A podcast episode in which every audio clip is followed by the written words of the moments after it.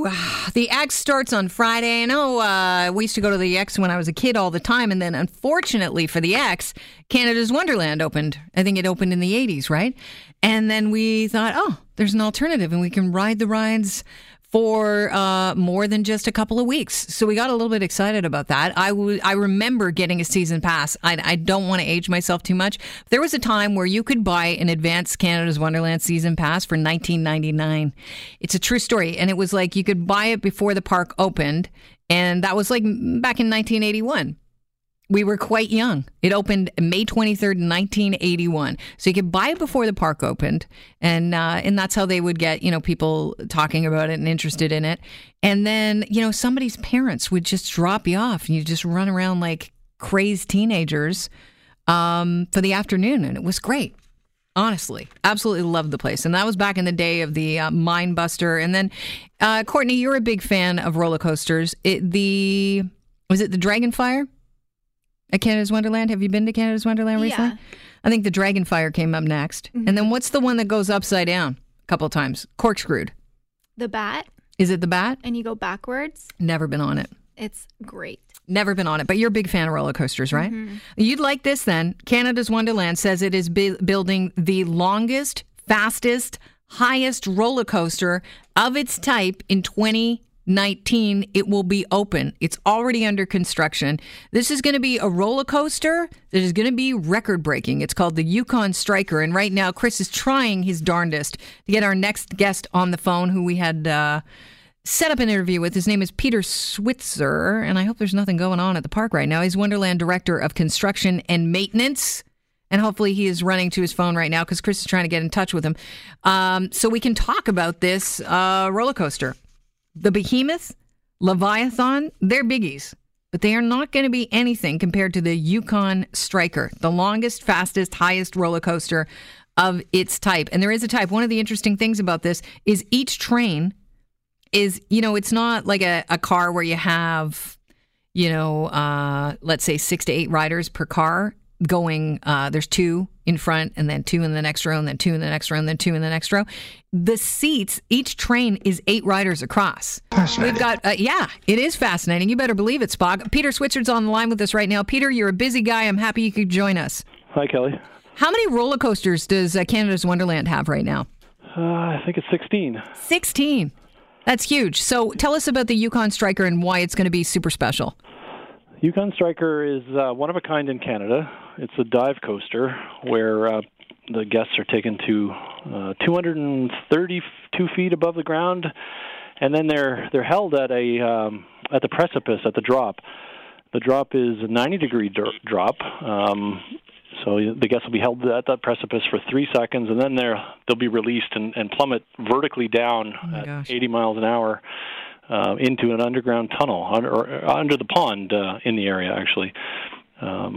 Yeah, so one of the exciting things about this, and I'm guessing, you know, that's a computer-generated imagery of what it would be like to ride this coaster. Yep. But so you're stopped at the precipice. You're sitting there for 3 seconds or so before they drop you, you know, pretty much straight down.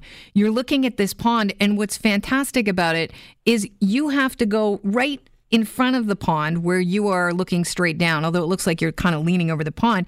You have to get yourself in this almost postage size area, which is the tunnel entry, which from that perspective would look way too small. Yeah, that's the idea, is to give that illusion so that people believe they're not going to fit. And it's sort of a very old part of the human brain that wants to preserve its life. To do whatever you can to not be in trouble, but that adds to the thrill, and that's what all of our rides are based on, is that you're in this sense of danger, but at the sense of safety and fun at the same time. So, yeah, it's going to be quite a thrill, I think. And so you're going underground as well. You're going in the tunnel. How long would you be in a tunnel for? The tunnel's 200 feet long, and we've calculated just under 2 seconds, so you'll fly through that pretty fast, 130 kilometers an hour, so you're going to whip through there pretty quick. This is one of those roller coasters, you know, like I'm from the days of the Mind Buster, not to date myself too much, maybe the Dragon Fire, I think that's what it was called, but, yep. You know, this is from the days of, you know, it's got everything now, like you're going to corkscrew, you're going to go upside down, you're going to drop straight down, you know, is there anything that is being left out of this coaster? I don't think so. I think it's got everything that people want, and anything that a cutting-edge coaster has.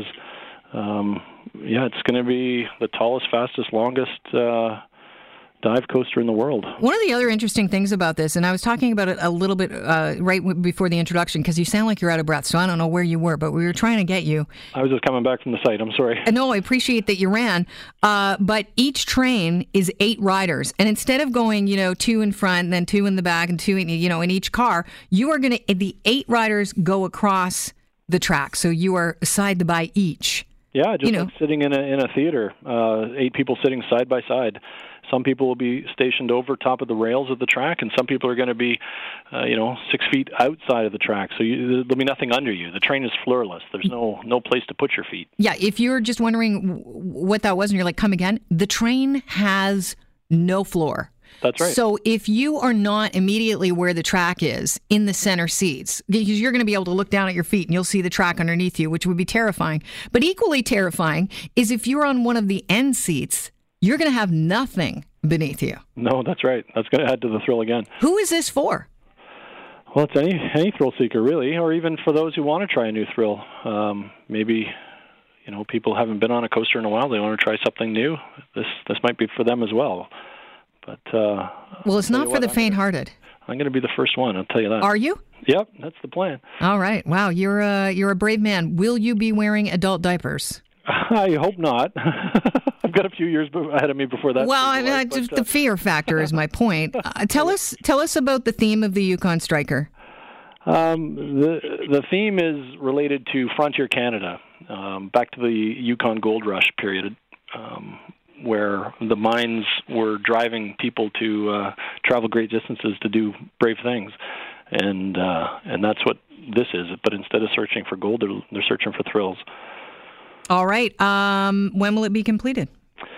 We will be substantially completed with construction in March. We'll begin testing of the equipment in March, and we will open in April.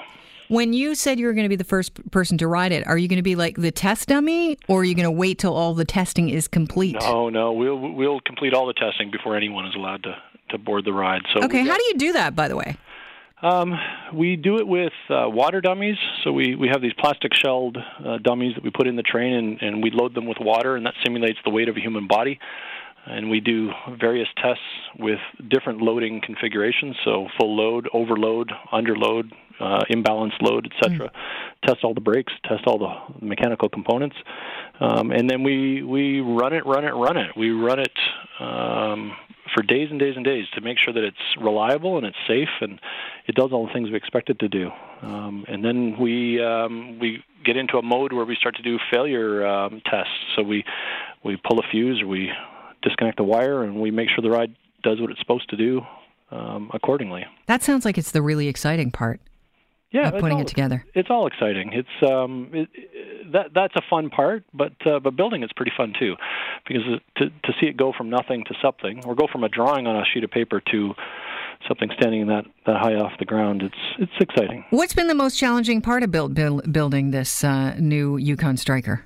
2 parts. One is building in the winter. Most of Southern Ontario construction is done in the summer, but we're operating a theme park here in the summer, so we can't do much construction at that time. So the majority of the work will happen in the winter. We started in January of this year, and we had a harsh winter. We had an ice storm to deal with. We had the windstorm to deal with as well. So the weather is a challenge. The other is dealing with the construction within the park itself. I call it building a ship in a bottle, because we're dealing with existing infrastructure. We're not building this in an open green field. We've got underground infrastructure we need to deal with, and we've got all the above ground infrastructure to deal with as well. So it's a challenge, but at the same time it's a puzzle, and I love puzzles. So is this roller coaster, was it designed by Canadians here, or is there a team designing? Like, is there somebody that holds this position in the world as a roller coaster designer? There are numerous countries around the world that design roller coasters. This one is designed by a group of consulting engineers in Switzerland. Mm-hmm. The concepts for the track layout started internally here at the park, and we provided the the path of the coaster and the location of the coaster and what elements we wanted to see, and then they took that and did the detailed design. The structural design for the foundations, that's done locally here, so we have consulting engineers that do that for us. They'll also design the buildings that support the ride. So yeah, there aren't many roller coaster engineers on the planet, but it sounds like a fun job. Yeah, well, my kids say I have the best job in the world, and. Well, that's because they probably get a chance to go see Daddy at work anytime they want. When your dad works at Canada's Wonderland, that's not too shabby. No, true enough. Take your kids to work day has a totally different meaning for your kids. Listen, Peter, it's been a pleasure talking to you. I know you're a busy man putting together this record-breaking roller coaster, and we look forward to being able to ride it. We're thinking April next year. Well, I hope you come to try it. I probably will be looking at the ground, looking at it from the ground. I understand. Not as brave as you, Peter. Have yourself a fantastic afternoon. Okay, thank you. Thanks so much for being here.